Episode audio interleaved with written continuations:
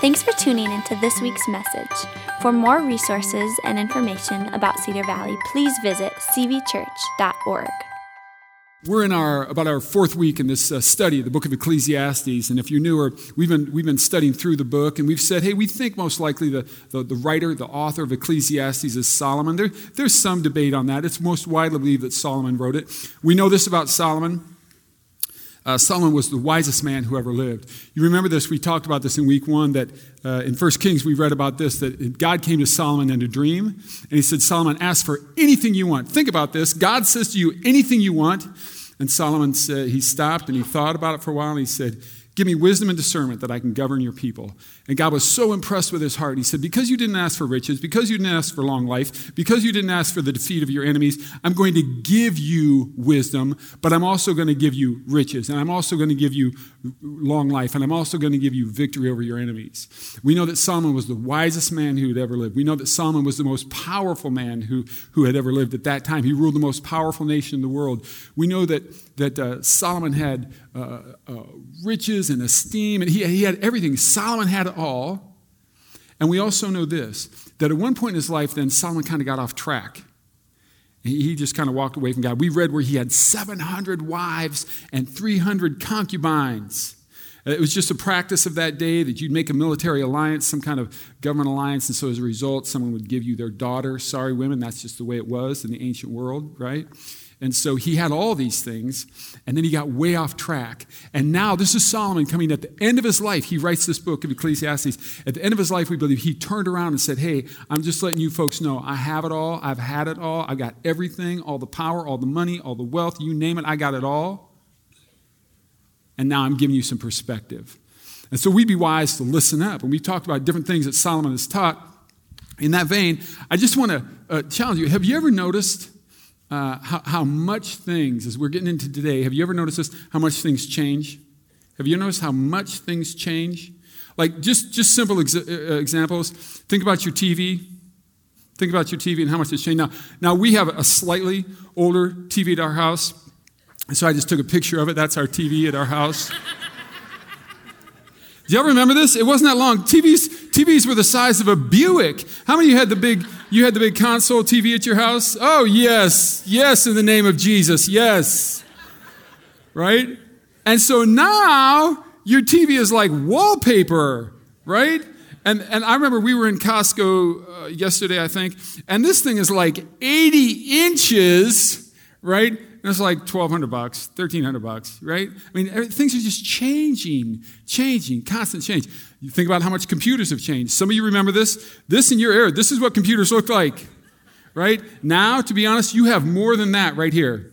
Most of you are sitting on more than this room in your pocket right now. Something's changed, changed, changed, changed. And then we look and we say, some things don't change. Some things haven't changed. And you look around the world today and you see what's going on, and you're like, some things never change. What we just talked about in Ukraine, those types of things. Uh, some of the evil that's in the world today, you know, that doesn't really change. That just seems to be a constant. Uh, I remember I was probably in, uh, I'm going to say junior high ish, junior high, elementary. I grew up in Des Moines. Some of you know that. And, and uh, I remember this that we were sitting at the breakfast table and we heard about a boy a paper boy, because remember we used to have morning paper and the evening paper. We, we always had uh, paper routes, and there was a paper boy, a morning paper boy, who was stolen. We couldn't believe it. boy's name was Johnny Gosch. It was all over the national news. A paper boy was abducted. And we all said, What? What? And when things like that would happen, we oftentimes went, What? What happens? Do you notice this? Today we don't ask what. Today we simply say where. We simply say, Where? You hear, of, you hear of a mass bombing, you hear of a mass shooting, you hear of some great tragedy like that, and you just go, huh, Where was that? Like, that doesn't seem to change. That doesn't seem to change. Like, these things just seem to go on. I don't know if you're aware of that, but for you folks who are churchgoers, those especially who call yourself a follower of Christ, that the, the presence of bad situations, of bad events happening, of evil things happening, is one of people's biggest objection to God. Don't know if you're aware of that. In other words, the thought goes something like this If there really is this good God, and this God is really all powerful, then why do bad things happen? It's one of the greatest objections to the belief in a God. If God is good, if He's all powerful, if that's who this God is, why do these bad things happen? And really, the, no one states it in this, but really what we're talking about is evil. We're really talking about evil, the presence of evil. If there's this all powerful God, there's this all knowing God, this really good God, how is it that evil exists? And some of you don't necessarily say, How is there a God? But you really, for you, a lot of us, and, and the thing that we wrestle with is, Is God really good? Is God really all powerful? Does God really know everything? Because if he really knew and he really understood my situation, he'd step in and do something about it. And that's really the question that Solomon is going to talk about today. So I'm going to ask you in your Bibles, turn to the book of Ecclesiastes. And again, I said, if you fill up your Bible now and you're looking through the pages, right about in the middle of Psalms, that's about 150. And then there are 31 Proverbs is the next book. And then boom, there's Ecclesiastes and it's about uh, 12 chapters. And so we're in, today in Ecclesiastes chapter 4 is where we're going to start. So if you, uh, have, by the way, and I forget to mention this sometimes, if you don't have a hard copy Bible and you'd like to have a hard copy Bible, I recommend it. I think it's great to be able to scratch and make notes and do all that. If you don't have one, you don't have to buy one. Just grab one off our tables and keep it. That's our gift to you. Just make sure you get the right one. We have English and Spanish. Okay, let's stand to our feet and we'll read this. Ecclesiastes chapter 4. Ecclesiastes chapter 4, and I'm beginning in verse 1, and I'll follow along as I just read the first three verses. Solomon saying, Again, I observed all the oppression that takes place under the sun. I saw the tears of the oppressed with no one to comfort them. The oppressors have great power, and their victims are helpless. And so I concluded that the dead are better off than the living. But most fortunate of all are those who are not yet born, for they have not seen all the evil that is done under the sun. Let's pray. Father, thank you for your holy word. And uh, most, uh, most uh, definitely, Father, we, we give you praise for the privilege to come and gather together. No persecution, Father. We've been blessed for all these years. And we're grateful for that. And we've been in your presence and we're grateful for that. And our simple ask this morning, God, is that you would make this, li- this word come to life for us that you would teach us and instruct us, that you'd speak into our lives as you would have us to know. So grant us that, O oh God. We pray these things in Jesus' name. Amen. You guys can have a seat. So, again, I'm going to say this again, uh, just a reminder. This is Solomon, went off the rails, came back to his senses, walked with God again, and now he turns around and says, he's basically saying, Don't make the same mistakes I made. I've got it all, had it all, been there, done that, got the t shirt, own the t shirt company, own the, t- the conglomerate that owns the t shirt company. Just pay attention now to what I'm saying. So look in your Bibles at verse 1, and Solomon says this Again, I observed all the oppression that takes place under the sun. I saw the tears of the oppressed with no one to comfort them. F.B. Meyer uh, wrote this one time, and he said that basically, and I'm paraphrasing, but he said there have been enough tears in the world over time to float a navy that you think of all the pain that people have suffered and, and all the hardship that they've experienced. And he said it's, it's been great, that that is part of our world experience, the tears. And then Solomon goes on and he says, The oppressors have great power and their victims are helpless. Now, the question for me as I read this, and, and maybe you had the same question too, I wonder exactly what it was that Solomon saw. Like, I'm very curious to know about that. What did Solomon see? What exactly is he talking about? What is he referencing when he speaks of all the pain and all the tears? I have no idea. I don't really know. And we know that Solomon got a little off the rail. And watch Solomon as he continues. He said, So here was my conclusion that dead people are better off than living people. The life is so difficult, life is so tough, that it's actually just better to be dead, right? And then further, he says this not only that, but he said, Most fortunate of all are those who aren't even born yet, for they have not seen all the evil that is done under the sun. They haven't seen it. You'd just be better off, not only that you're dead, you'd be better off to never be born. Remember, we said he got off the rails. He's lost perspective here right? But again, it brings back the same question. If there really is this good God and this all powerful God, then why do bad things happen, right? Now, this isn't going to help you, so I'm just I'm, I'm prefacing it. But I'm going to walk you through a string of logic because we, we wrestle with this idea of evil and a God evil and an all powerful God, evil and a good God, evil and an all knowing God. And we wrestle with that. How can the two exist? And so, what I'm about to do is walk you through a line of logic. That's all, just briefly. I'll walk you through a line of logic. Having said that, here's what I already know. If you're one of those people right now who are suffering and you're struggling and you're feeling the pain and you're saying, brother, a lot of those tears that are floating in the Navy, those are mine right now. That's what I'm in the midst of. Okay, this isn't going to help you. And this may only frustrate you more. So just know I'm only walking you through the line of logic. How can this God exist? And yet there can be the existence of evil. And it's very simple. So I would just walk you through the logic, which just says this. If evil exists, and we're saying that it does, we would acknowledge that it does. If evil exists, then you have to assume that good exists. You have to assume that. Because without the existence of good, how would we know what's evil? It's evil in, in, in, relation to what's good. You understand what I'm saying? So if you're going to say there's evil, you would have to acknowledge that there's good. And if you believe and would say that good exists, then you have to assume that some kind of moral law exists. Because moral law is what would help us differentiate what is actually good versus what is evil. If evil exists, you have to acknowledge that there's good. If, there, if good exists, then you have to acknowledge well, there's some kind of moral law. If some kind of moral law exists, then you have to recognize that there's some kind of a supreme moral law giver, because it ain't you and it ain't me. If evil exists, good exists. If good exists, there has to be some form of moral law. If there's some form of moral law, there has to be some form of moral lawgiver, which then leads to the existence of God. If there is no God, there can be no supreme moral law. If there's no supreme moral law, we can't differentiate between good and evil. And if we can't do that, then evil can't exist, and we all know that evil exists. So, what I want to do then briefly is it's not conclusive, but I want to give you a bit of the history of evil. And I wanted to talk to you just briefly. This won't be a, an entire study in that. I'm just, I'm just giving you an idea, a rough idea of evil. We know this in Genesis chapter 1, Genesis chapter 2. You can go back home and read this today, but in Genesis chapter 1, we see creation happen. Yes? Creation. And, and there's a repeated phrase God makes everything. Everything He makes. He makes the heaven and He makes the earth. He makes the land and He makes the sea. He makes everything. And after each one, He keeps saying, and it was good. Some of you folks know your Bible. It was good. God sees everything, and there's only good. There's only good at that time. In fact, God makes man, in chapter 2, he really spells that out. And after he makes man, he says, It is it's really good. It's very good. So all that exists right now is good, but that's when God created the earth. Now, prior to God creating the earth, we know that God is eternal and God has created beings in the heavens. We know that they already existed before the earth. And the reason we know that is because when you get into the book of Job, God is speaking to Job. Well, you know, Job's, Job was suffering in his three quote unquote buddies, they come to visit Job and they speak to Job, and Job's speaking back and forth. And after he gets done speaking one time, God speaks up and God says this Oh, really? You're so smart, Job. Where were you when I laid the foundations of the earth? Tell me.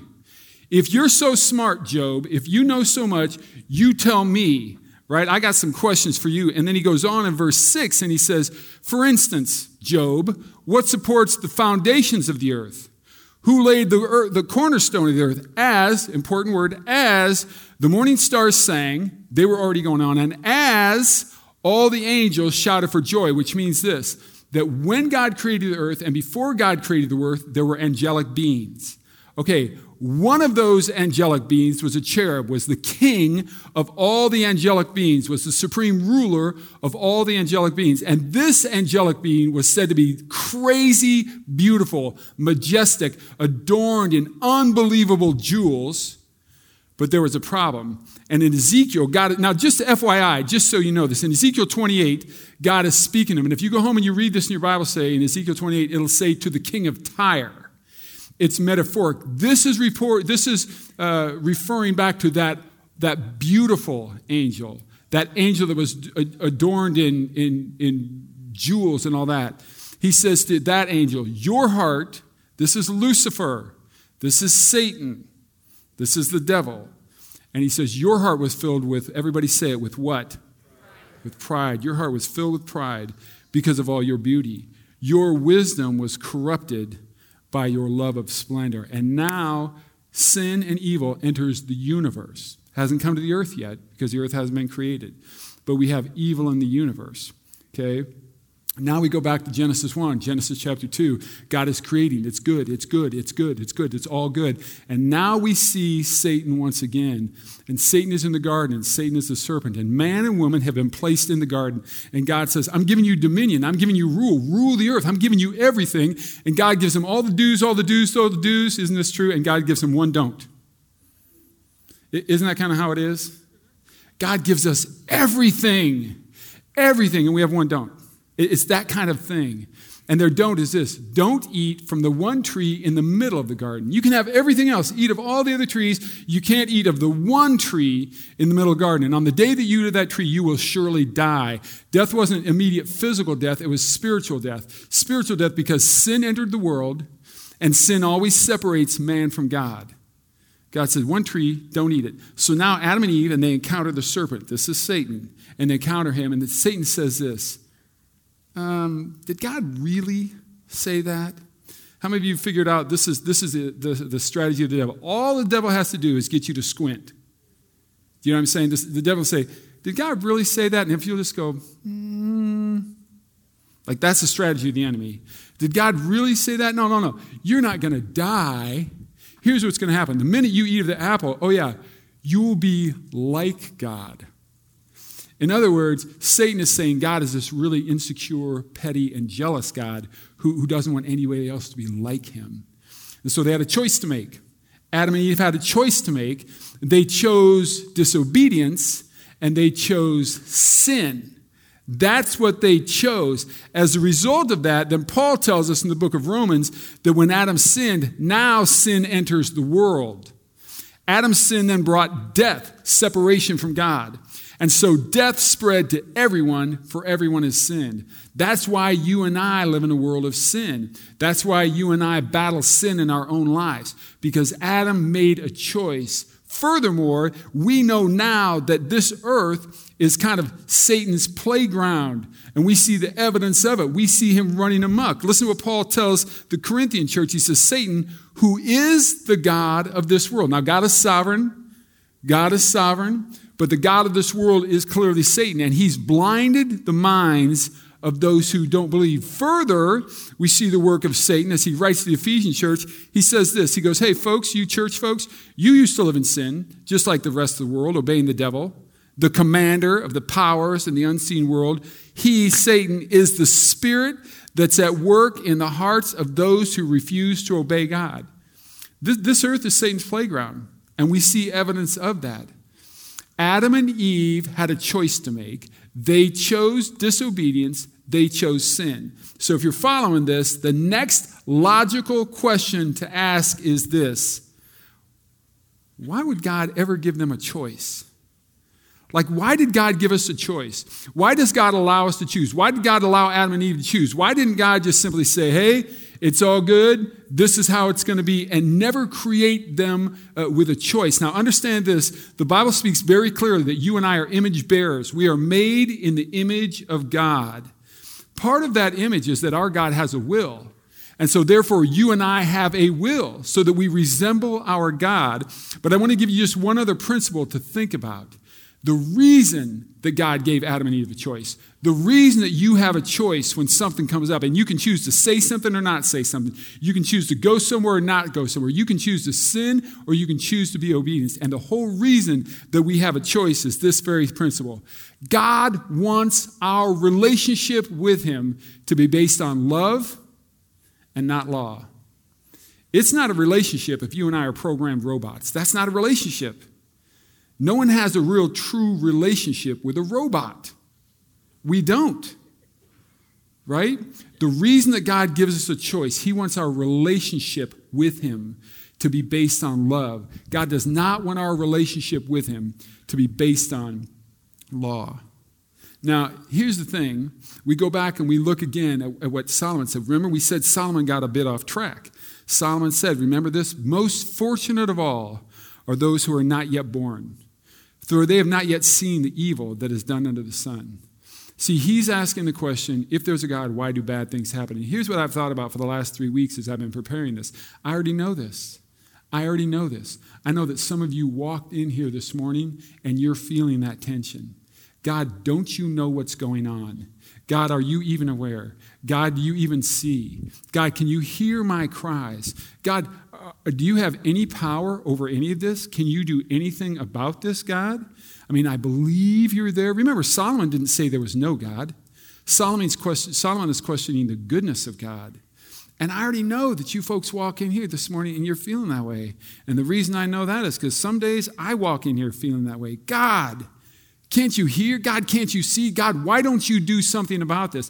God, you have any clue about the pain that I am currently in? And for you people, I've specifically prayed for the last three weeks. And I want you to leave here today a bit more encouraged. See, Solomon thought it would be better off to have never been born because Solomon forgot. Solomon forgot a couple things. First thing he forgot is what his own father David said and what David wrote in the Psalms. And P.S., let me just tell you this. If you're in that situation right now and you're feeling that, you have got to start reading the Psalms. Just start in on Psalm 1 and start reading the Psalms every day. David said this in Psalm 86 I will call to you whenever I'm in trouble. Just stop. Do we do that? Do we just call to God when we're feeling that? When we're feeling that just the when we're feeling that. He says, I will call you whenever I'm in trouble, and you will answer me. Why? Because you, O Lord, help and comfort me. That our God is the God who hears, our God is the God who sees. Our God is the God who knows your situation and He knows the details actually better than you do. Our God will answer. Our God will help you. He is our comforter. Solomon forgot that and he got off track. I'm saying we have this tendency in our lives that when things get really tough, when we're in a lot of pain, our natural inborn human tendency is to turn and to run from God, to distance ourselves from God. That there are plenty of people who've said, you know what, I used to follow Christ and I don't anymore because this happened and God wasn't paying attention. And they turn and they run from God. And I'm saying, no, turn and run to God. You got to have a picture. Your God stands with arms open wide and he says, Run to me. I know you're hurting right now. I know you're distressed. I would tell you this some of you need to scream and you need to scream out loud in your house. You need to raise your fist to heaven and you need to scream.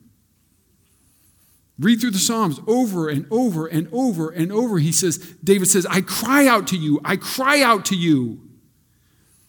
I, I, I, think, I think we need to run directly to God. I think God stands with his arms open wide and he says, Come, come, come, come. We read in Matthew, Blessed are those who mourn. Blessed are those who are mourn. Why? Because they'll be comforted. Blessed are those who mourn. They will be comforted. I want to read this to you really quick. This is Psalm 13. I didn't put it up on the board, but I just want you to listen to this. He starts out in Psalm 13, verse 1. He says, This is David, and he says, Oh Lord, how long will you forget me? Have you ever felt that way? And then he says, Is forever? Like that's a possibility. God, will you forget me forever? How long will I have to look the other way? How long must I struggle with anguish in my soul, with sorrow in my heart every day? How long will my enemy have the upper hand like he's experiencing persecution? Do you notice this? Do you notice how emotionally honest David is? Do you know this? That today, do you know that God's doing all right? Like, have you thought about that? Yeah, God's doing okay, everybody. Like, God can shoulder that. I think we're better. I would just tell you this principle you can't deal with an untruth. Just remember that. You can't deal with an untruth. God, I'm a little frustrated right now. That's an untruth. You're not frustrated, you're angry. God can handle that. But if you keep saying I'm a little frustrated, you'll never deal with it because that's not truth. What's true is you're angry, you're ticked. I love this because David cries out, cries out, cries out, cries out. Now listen to the end of the psalm. This is only about two verses later. But I trust in your unfailing love. I'll rejoice because if you rescued me, I will actually sing to the Lord because he's good to me. See, I, I think we've got to cry out to God. You need to know this this morning if that's you and you're struggling with that and it's just been really, really difficult. You need to know this. Your God hears you, your God sees you, your God is well aware of what's going on. He's not distant, he, he he's not oblivious. Our God didn't just spin the world and say, Well, I've made it. Now you folks figure it out. Knock yourselves out. Solomon forgot that. He forgot that God sees everything and hears everything, and he forgot that. Now, let, me just give you one other thought about what David or what, what Solomon forgot. And, and, and I've been just confronted with this as I've read the Psalms, and it's changed my view a little bit in my thinking. He also forgot this that God's going to, I'm sorry, God blesses those who mourn, for they will be comforted. I told you that, but here's another thing that he, in Jude, he says this Listen, listen, don't forget this. The Lord is coming with countless thousands of his holy ones to execute judgment on the people of the world. Now, you and I won't face that judgment as followers of Christ. We've escaped that judgment. But I'm telling you, are you being persecuted by someone? You see evil, you see wickedness. You're like, man, really, God? Did they get away with this forever? Jude wrote his letter. Jude is a half brother of Jesus, a brother of James. And Jude wrote the book of Jude to encourage believers. Understand that believers in the first century were suffering greatly. And he's writing to encourage them to remain strong, to remain faithful. And he says, hey, don't forget, God's coming with countless thousands of his holy ones to execute judgment on the people of the world. And then he goes on and he says this He'll, He will convict every person of all the ungodly things that they have done and for all the insults that ungodly sinners have spoken against him. Listen to me. First and foremost, God comforts. When we cry out, God comforts. And secondly, nobody's getting away with anything. You don't have to worry about that.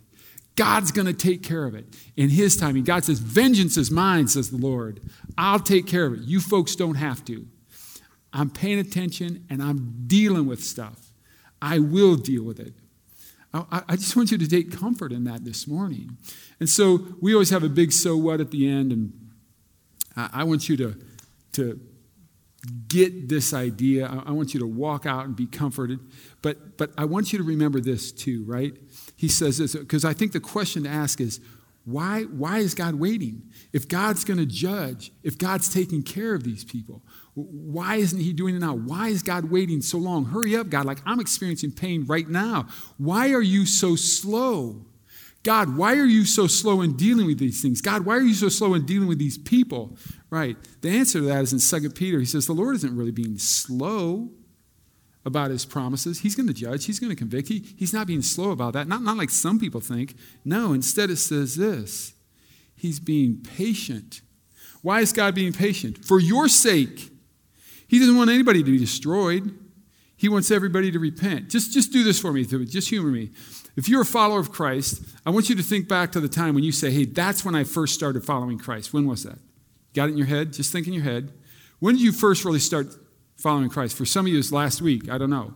For some of you, it's been 40, 50, 60 years. You got it? You remember when you first started following Christ? Okay, now think about this. What if God had come back to judge the world the day before that? See, where would you be? You'd be in hell. See, God's not being slow, He's being patient. Why? Because He doesn't want anybody to perish. God is just waiting for more and more people to trust in Him, to come into the kingdom of God. Now, so I know it's hard. I know it's difficult. I know, I know you're feeling heaviness. I get that. I understand that. And I'm not saying, hey, this is going to, today is just going to make everything better. I'm just saying, remember this. Number one, our God will comfort. Number two, God, God's paying attention. He's going to deal with the evil. He's going to deal with the wicked. God is going to take care of that. He's just taking his time because he doesn't want anybody to, to, to perish. God wants all to come to faith. God wants all to come to know him. Okay, so now our big so what today is this. Here's what I want you to walk out of here. In the midst of all our pain, you can rest assured that our God reigns. Just know that. God's in control. God sits on the throne. God is all powerful. God sees everything. He hears everything. He's going to deal with everything. But you got to cry out to God. Man, so oftentimes bad things happen and we run away from God. And I'm saying, don't run away from God, run directly to God. Run into the arms of God. God stands there with his arms open wide. God wants to have ministry to you. God wants to just hug his children. So the big so the big now what this week is this. I want you to meditate this week on Psalm 34. And I'd like to read this to you. And I just want you to receive this. And if you're really struggling, if you're really struggling, if your heart is really heavy, if you've had a lot of pain, I want you to just receive this this morning. This is Psalm 34. I will praise the Lord at all times. I will constantly speak his praises. I will boast only in the Lord. Let all who are helpless take heart. Come, let us tell of the Lord's greatness. Let us exalt his name together. I prayed to the Lord, and he did answer me. He freed me from all my fears. Those who look to him for help, they will be radiant with joy. No shadow of shame will darken their faces. In my desperation, I prayed, and the Lord listened. He saved me from all my troubles. For the angel of the Lord is a guard, he surrounds and defends all who fear him. Taste and see that the Lord is good. Oh, the joys of those who take refuge in him. Fear the Lord, you, his godly people. For those who fear him will have all they need. Even strong young lions sometimes go hungry, but those who trust in the Lord will lack no good thing. Come, my children, listen to me. I'll teach you to fear the Lord. Does anyone want to give, live a life that is long and prosperous? Anybody? Then keep your tongue from speaking evil and your lips from telling lies. Turn away from evil and do good. Search for peace and work to maintain it. The eyes of the Lord watch over those who do right. His ears are open to their cries for help. But the Lord turns his face against those who do evil. He will erase their memory from the earth. The Lord hears his people when they call to him for help. He rescues them from all their troubles. The Lord is close to the brokenhearted. He rescues those whose spirits are crushed. That's our God. Why do bad things happen? Man made a choice. Sin entered the world. God is still on the throne. God is still in control. Right? God hears, He sees, He understands, He knows all the details. You got to cry out to God. We don't run away from God, we run to God. We run to God. And so, can we do this this morning? Can we uh, stand? I want to pray for us, then I'd like us to respond. But I know there are folks who are hurting. I get that. This is a weird era that we live in. So, Father, this morning, we acknowledge who you are. We acknowledge that you are the sovereign God, the, the God who is every bit in control. That's you, God. We understand that you are good, that your ways are good. We acknowledge, God, that you see every detail. And because of that, we don't have to fear. We don't have to be afraid. God, I pray that this morning, I know that those are there and they're hurting. And I pray, God, that you would allow them to sense your presence God, that there would be a revelation in this house today of who you are. You're the God who blesses those who mourn, and you're the God who comforts them. God, I pray that wherever people are today, wherever they're at today, God, that they would feel safe crying out to you. Remind them that you're there, oh God. Remind us of your presence, God, ever present.